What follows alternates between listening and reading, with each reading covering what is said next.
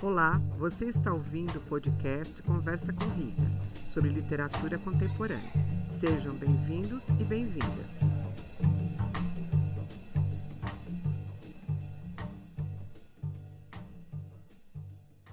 Olá a todas e todos. Hoje é 21 de novembro de 2022 e este é o primeiro encontro do Clube de Leitura Conversa com Rita sem Murilo Jardinino. O último foi em junho, sobre o livro O Último Voo do Flamingo, de Mia Couto. Murilo e eu, como disse a professora doutora Vera Lúcia Ramos, tínhamos uma alegria sofisticada. Criamos e organizamos o clube de leitura e o podcast Conversa com Rita. Foi ele que o batizou. A minha parceria com o Murilo não começou com esse projeto. Ela começou há muitos, muitos anos.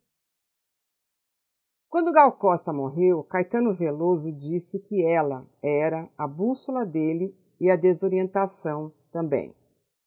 Murilo era isso para mim. Ainda não me refiz por tê-lo perdido, acredito que nunca, nunca irei me refazer. Mas continuar com o projeto foi um pedido dele, ainda no hospital, quando visitei. Então, para perpetuar e homenagear a memória dele e a paixão que ele tinha pela vida e pela literatura, eu quero sim seguir com o projeto Conversa com Rita. E para isso eu conto com vocês. Hoje vamos conversar sobre o livro Antônio de Beatriz Bracha. Para quem está escutando pela primeira vez, esse é um projeto, um círculo de leitura, cujo objetivo é compartilhar experiências de leitura literária. Não tem finalidade de fazer análises mais aprofundadas ou fundamentadas em uma teoria. É um bate-papo para falar de literatura contemporânea. Há sempre um livro escolhido com antecedência para que todos possam ler, seja de um autor nacional ou estrangeiro.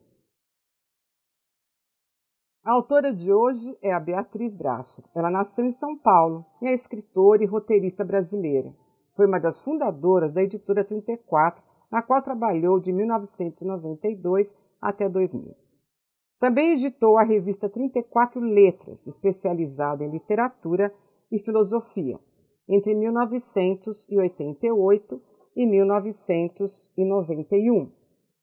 Em 2002, publicou pela editora Sete Letras Azul e Dura, seu primeiro romance, que foi reeditado pela editora 34 em 2010, seguido de Não Falei 2004, Antônio 2007 e o livro de contos Meu Amor 2009, todos pela editora 34. Tem textos publicados em várias antologias e revistas culturais, em 1994, escreveu com Sérgio Bianchi o argumento do filme Cronicamente Inviável, de 2000. E mais recentemente, com o mesmo diretor, o roteiro do longa-metragem Os Inquilinos, 2009. Prêmio de melhor roteiro no Festival do Rio, de 2009. O romance Antônio obteve em 2008 o Prêmio Jabuti, terceiro lugar, Prêmio Portugal Telecom, segundo lugar, e foi finalista do Prêmio São Paulo de Literatura. Meu Amor, recebeu o prêmio Clarice Lispector, da Fundação Biblioteca Nacional, como melhor livro de contos de 2009. Antônio tem 184 páginas. O meu convidado é o professor doutor Elton Luiz Aliandro Furlaneto. Ele é mestre e doutor na área de estudos literários em inglês com enfoque na ficção científica e utopia professor dos cursos de tradutor e intérprete, letras português e inglês, licenciatura em linguagens, enfocando as questões da língua e literatura em inglês e seu ensino, além da tradução literária. Atualmente é professor da Universidade Federal do Mato Grosso do Sul, a UFMS. Aproveitando a ocasião, para que vocês anotem na agenda e convidem os amigos para o nosso próximo encontro, que será no dia 30 de janeiro de 2023, com o escritor Tiago Feijó e seu livro Em Solitudes.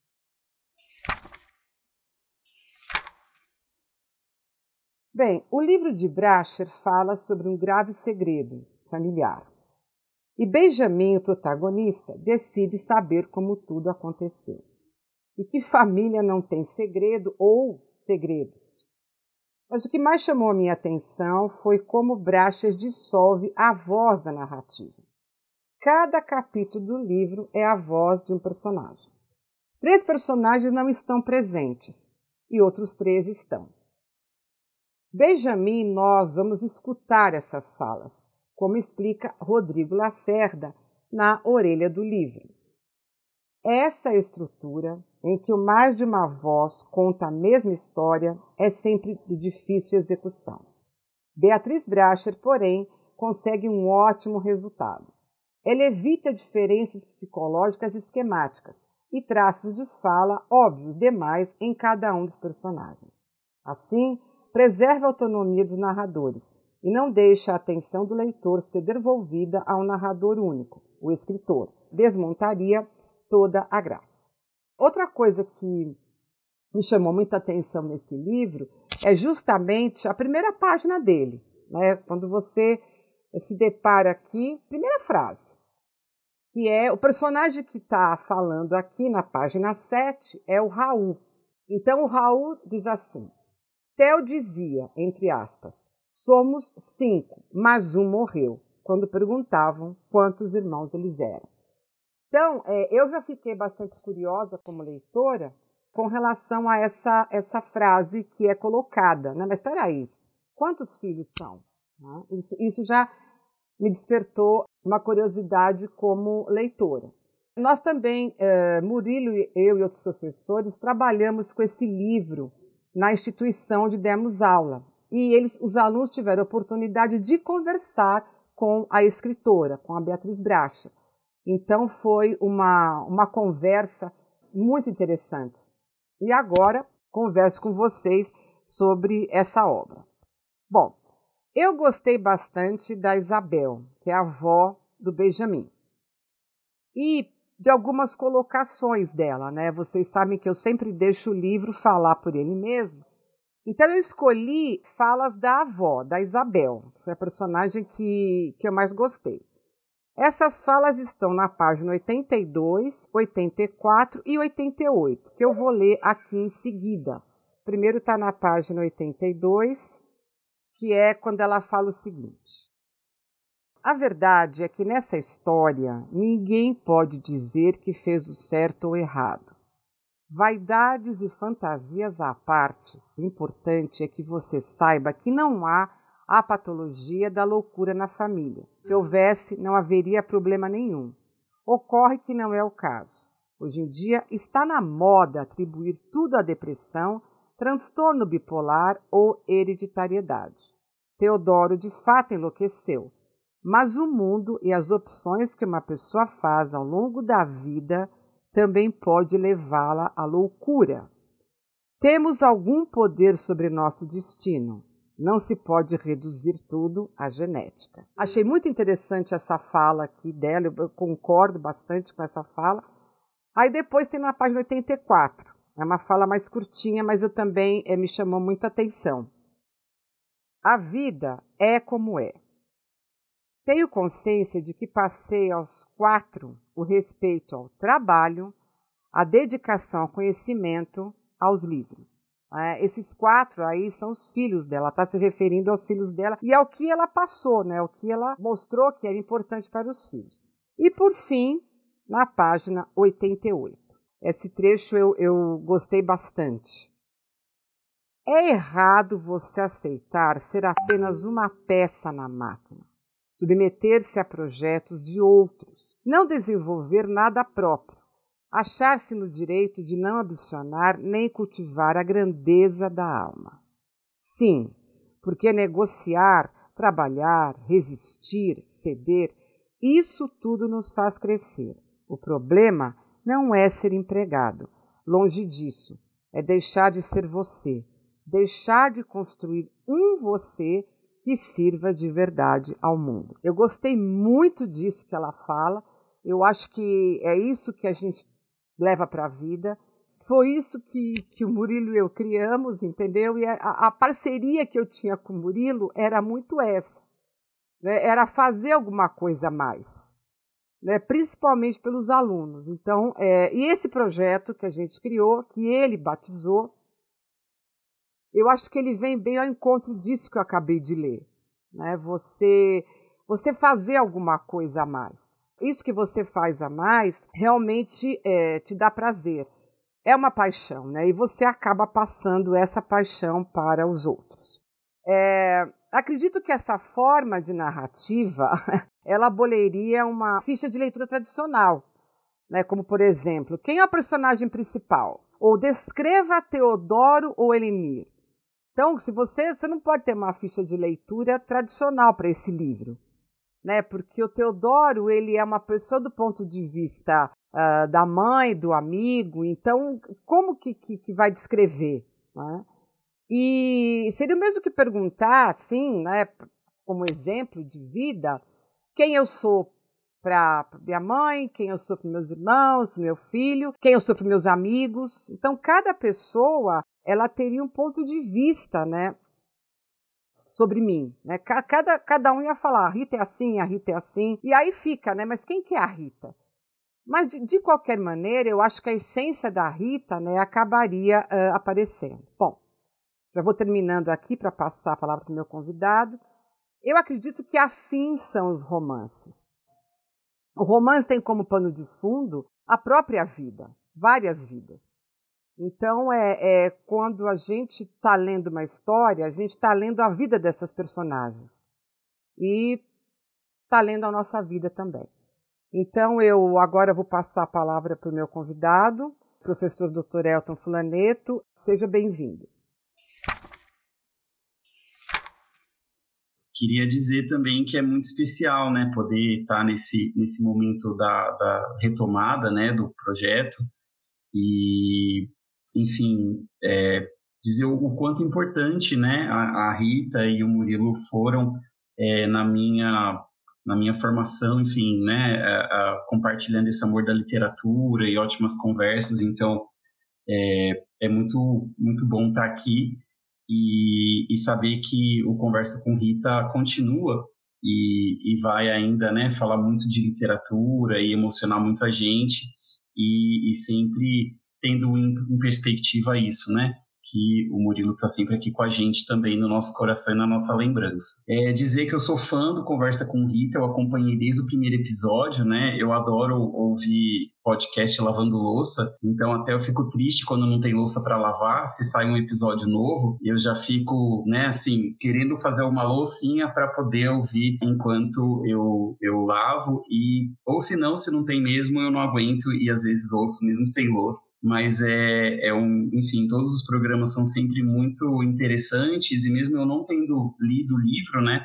é, eu sempre faço, eu ouço e coloco o livro ali na lista, deixo uma hora, acabo fazendo, né, algumas leituras bem depois do, do que eu ouvi e não pude participar de muitas discussões também uh, por, por questões de correria da vida, mas sempre acompanho o Conversa com Rita.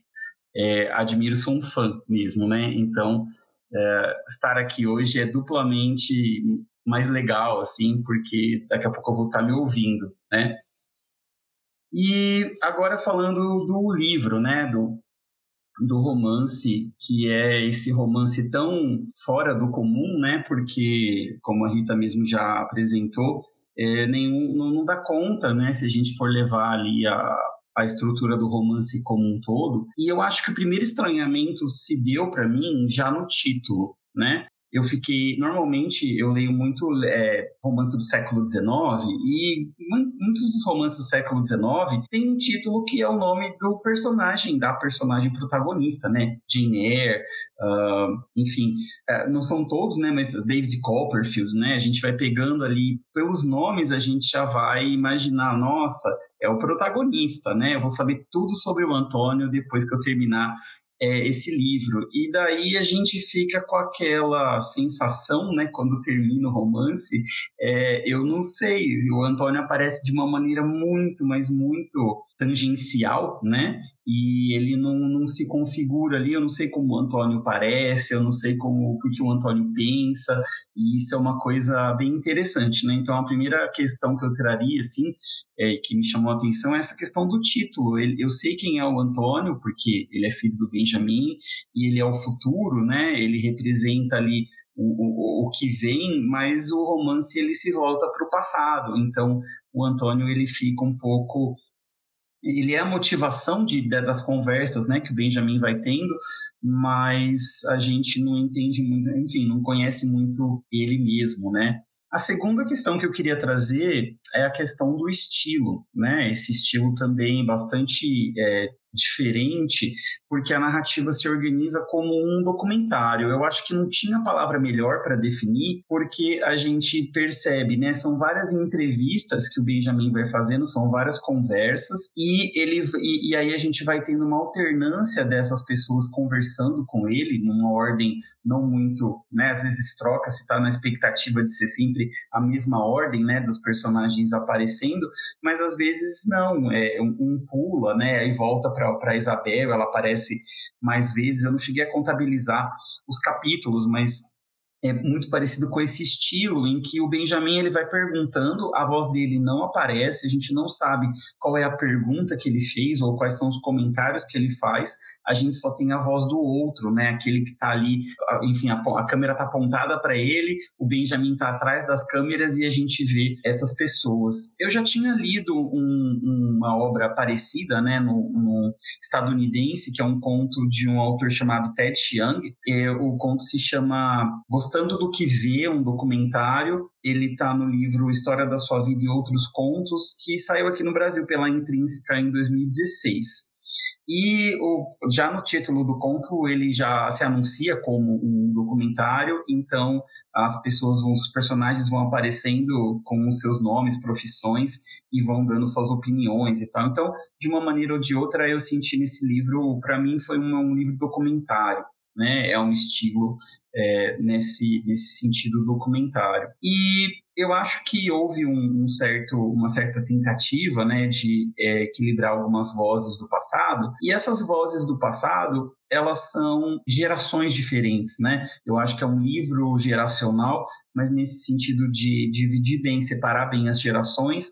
Nós temos quatro gerações, contando o Antônio, né, que uh, não participa de forma ali presencial, né? Mas a gente entende ali ele como uma quarta geração. E, e, eu achei muito curioso, assim, que às vezes os personagens mesmo vão discutindo ah, alguma coisa de com relação às suas gerações, né? Então, é, eu comecei fazendo algumas seleções nesse sentido de trechos do livro, né? Como eu li o livro online, eu li o livro o e-book, eu coloquei aqui a posição e eu não sei exatamente a página, né, no livro físico.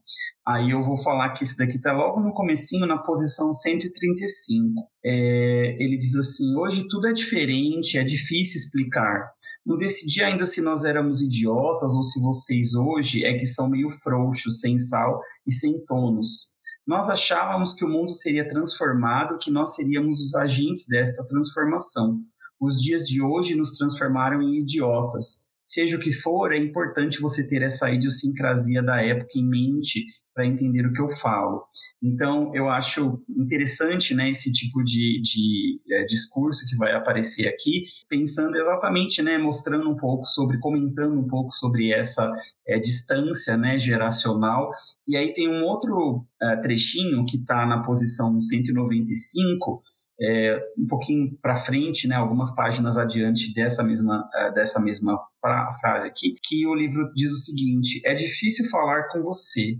Primeiro você é filho dela, depois sempre que conto coisas, ah, essas duas falas são da Isabel. É, sempre que conto coisas da minha juventude para um rapaz de hoje, parece que tem que estar o tempo todo a pedir desculpas, a me excusar, sei lá o que. Não sei que raio de vestais são essas que parimos que seja assim com as moças, vá lá, mas com os meus netos é a mesma encrenca. Ninguém mais dorme com a empregada, com a filha da lavadeira, com professorinhas. Tudo isso soa abjeto a vocês, um bando de dandes pernósticos. É a carne fácil, é isso mesmo, é grosseiro, mas é a verdade. Hoje, coitada da menina que não vai para a cama com o primeiro namorado. Nem namorado precisa ser.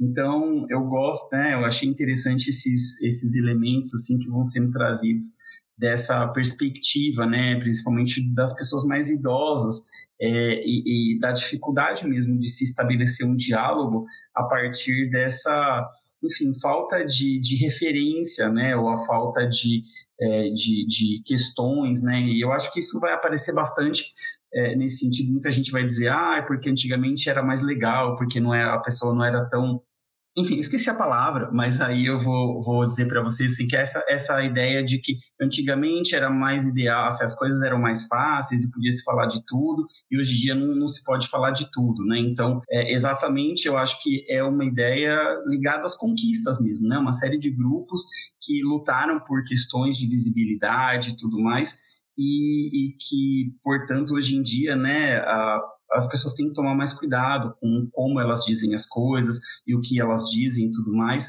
Então, acho que isso está dando um sinal aqui exatamente dessa mudança mesmo é, de perspectiva, né? Outra questão, assim, que me chamou bastante atenção, e daí são, na verdade, são três, né? É, são é, essa questão do título com estilo, é, no, na, no, quesito da, da, da, da, da diferença, né, de como o romance vai discutindo essa diferença das gerações, e também como a gente está falando de um romance documentário, e nesse documentário a gente não tem um narrador apresentando para nós os, as personagens, é, fica difícil da gente entender quem são essas pessoas. É, é, é, claro que a gente tem que fazer então uma leitura dos seus discursos e a partir dos seus discursos entender. Mas tem alguns momentos que o romance é meio generoso com a gente e dá para nós um personagem comentando do outro. E nesses comentários a gente consegue então ter um distanciamento para conseguir entender a personagem descolada do seu próprio discurso, ou seja, apresentado pela sua própria boca e então é apresentado pela dos outros. Não que essa apresentação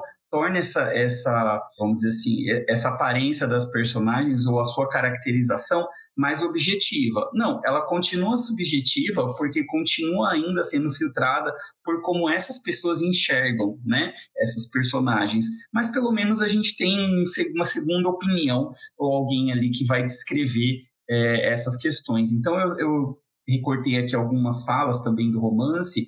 A primeira é da Isabel falando sobre o Haroldo e é, Aí está é, bem pertinho desse trecho que a Rita citou, né, na, na página, se não me engano, 84, é, que ela vai dizer assim: você diz que Haroldo conta da, conta da crise de Xavier, mas isso é outra coisa, e certamente deve haver exagero aí. Ele é advogado, lembre-se sempre disso, defende a sua causa, pode estar certo que monta uma história em que desempenhará um papel bonito e ele tem esse direito. Então a gente já conhece um pouco do Haroldo pela sua profissão e também por essa característica, né, que a Isabel vai descrever um, e daí ela vai, né? A verdade é que nessa história ninguém pode dizer que faz certo ou errado. Um outro trechinho também que ela vai apontar para o Haroldo, a Isabel falando dele, é dizendo que o Haroldo não tem olhos para ver, perdeu-os. Vê a sua maneira de contar o passado, as imagens que guardou cheias de detalhes, narrativas que te envolvem, porque ele está inteiro naquilo que conta. Outras vezes, essa sensibilidade se transforma em discursos didáticos, defesa de uma determinada ordem do mundo. A gente percebe isso nele, né? Ele tem aqui, na sequência, ela vai dizer né, que ele é uh, bastante conservador e a gente percebe isso mesmo no seu discurso, enfim, nas, nas questões que ele observa, né? Tem o Haroldo falando do Raul também, é, o Haroldo diz assim na posição 1508, né? Você precisa também entender que quem te conta isso tudo é esse rapaz, o Raul, um agregado que fugiu da raia na hora em que o amigo precisava dele. Sabe aquela história de onde menos se espera, daí é que não vem nada mesmo? Pois é isso, como todo agregado, quando o núcleo se desmancha, ele é atraído por outra órbita e assim acha que é independente, que tem voo próprio. É um fantasioso, psicologista, o lado estético encapsula a realidade, um tipo desagradável e pedante. Então, de novo, né, bastante, é, com bastante é, ressalva a gente ouve isso, mas de alguma maneira sabe alguma coisa sobre o Raul e o Haroldo falando sobre a Isabel também, né? Então é, é interessante que eu só selecionei alguns trechinhos, mas é, o romance vai fazendo isso também, vai tendo esse comentário em que os personagens vão interagindo na conversa ou nesse diálogo que se estabelece com Benjamin, e isso dá para gente um pouco mais de respaldo, enfim, um pouco mais de compreensão sobre quem são essas pessoas, né, que a gente está ouvindo, o Haroldo, o Raul e a Isabel. Ontem fui visitar a Isabel no hospital, aproveitei que estava em São Paulo e fui lá. Você está causando um tumulto na cabeça da minha amiga. Eu sei, você não se dá conta e ela jamais reconhecerá isso na sua frente. E há muitas outras coisas que ela não falará. Ela sim é orgulhosa, faz da independência um ponto de honra, transforma tudo em grandes batalhas. Então, de novo, já dá um pequeno vislumbre em quem seja a, a Isabel ou qual é a maneira como ela se comporta no mundo e tudo mais. E só para finalizar, né, assim, de aspectos que eu gostaria de comentar, é, uma é o lirismo que existe em algumas partes, né? A Rita já trouxe para a gente alguma algum, algum lirismo, assim, enfim, algumas frases que, é, ou trechos, né, que são bastante bonitos a partir dos discursos de cada um. Eu selecionei um, no caso, eu, ach, eu achei mais no, no discurso do Haroldo e da Isabel, principalmente mais no da Isabel, talvez por ela ser uma professora de literatura, ela ter ali essa, esse repertório, né, é, que, que dá para ela essa possibilidade, mas encontrei alguns no do Raul, assim, esses trechos mais, é, enfim, filosóficos e líricos, né, que vão, de alguma forma, trazer. Como eu não vou conseguir ler todos que eu selecionei, eu vou pegar o da Isabel, é, que está na posição 155, então é logo no começo do romance, é, em que ela diz assim: Talvez Xavier soubesse quem você era e tenha morrido em paz. Não acredito nisso, não. Isso não é um romance intricado e bonito em que tua mãe é a heroína e eu o personagem que recolhe os feridos do seu amor. Não, Benjamin. Essas histórias não são as nossas vidas e ainda não acabou, nunca vai acabar. Criar esse espaço para tua mãe, essa narrativa que teu pai e teu avô, como se a vida não tivesse existido entre um Benjamin e outro, tivesse sido um oco, lapso, vão, entre um amor perdido e seu reencontro. Isso é pouco. Veja, Benjamin, faz sentido, mas um sentido pobre. Não somos literatura, querido. Muito amor, esperma, sangue, risos, ódios, mortes, doenças, catarro, puns, banhos, remédios, médicos, escolas, provas, violão, inglês, natação, balé, empregadas, babás, unhas cortadas, escovas de dente, machucados, mercúrio, cromo, piolho, catapora, permanganato de potássio, choros, velas, férias, praia, cavalos, tombos, alegrias, trabalhos, salários, herança, tempo e muito mais correu entre um e outro outro encontro, e isso é você também. E é bem mais complicado do que uma história de amor. Uma lista normalmente não é algo muito poético, né? Ainda mais uma lista que tem pum, que tem machucado. Porém, eu acredito que a maneira como ela disse já dá para gente uma chave de leitura também em que ela vai é, brincar, né? Ela diz: "Não somos literatura, querido". E eu achei engraçado porque é literatura, né? A gente está lendo um romance e daí isso dá um certo nó na nossa cabeça. Peraí, então isso não é literatura, mas é enfim, gostei muito, né? Gostei bastante.